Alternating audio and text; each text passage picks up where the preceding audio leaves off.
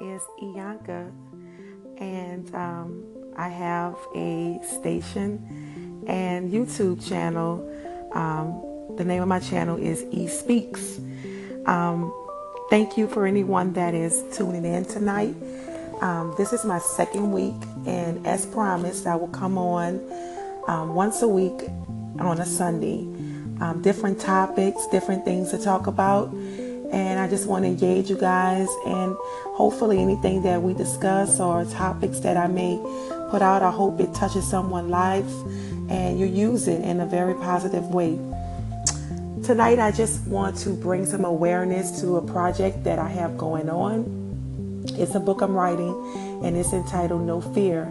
Um, I don't want to sell the book here, but I do want to make some points about the book and why I'm writing a book, and I'm sure you can relate to the things that I'm gonna um, put in. First of all, the reason why I decided to write the book and entitled it No Fear is because growing up, I was a person that was um, very sheltered by family. Um, I was very passive. I wouldn't speak up. Um, sometimes people would tell me things that were offensive or things that would hurt my feelings or things that I knew that wasn't right. And I just, out of fear of not wanting to be confrontational, I guess you can say, I wouldn't stand up for myself. I wouldn't say things. Um, I would go with what was comfortable, what was easy. And so many things um, happened in my life. I don't want to speak about it all because it will be in the book. But I just want to touch on, I have several topics, but we'll touch on three today. Um, fear is, let's just start by saying my definition of what fear meant to me. Fear is the most, it's the absolute most crippling feeling you can ever imagine when you have goals and aspirations and things that you would like to do to just have a fear and not step out on that and try to do it or just put it could be in your heart something that you know you can do but you let fear paralyze you from doing it. Um, it's something that a lot of people struggle with. We have people that are in situations that are not good for them. We have others that are stuck on jobs that are not good for them. Just so many things that are going on that makes it hard sometimes because of fear.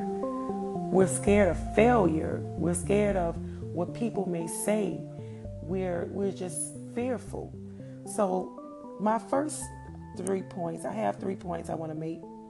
The first one I would suggest in doing in fear is to be confident in your choices.